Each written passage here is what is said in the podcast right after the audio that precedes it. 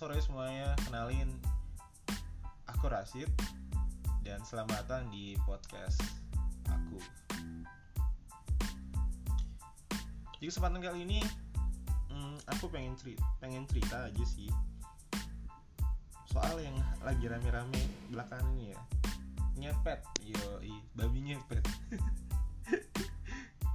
ya, babi nyepet. Sebenarnya apa sih babi ngepet itu kan aku sih kenapa sih sampai serame itu kan? Terus gimana sih? Sebenarnya ada beneran nggak sih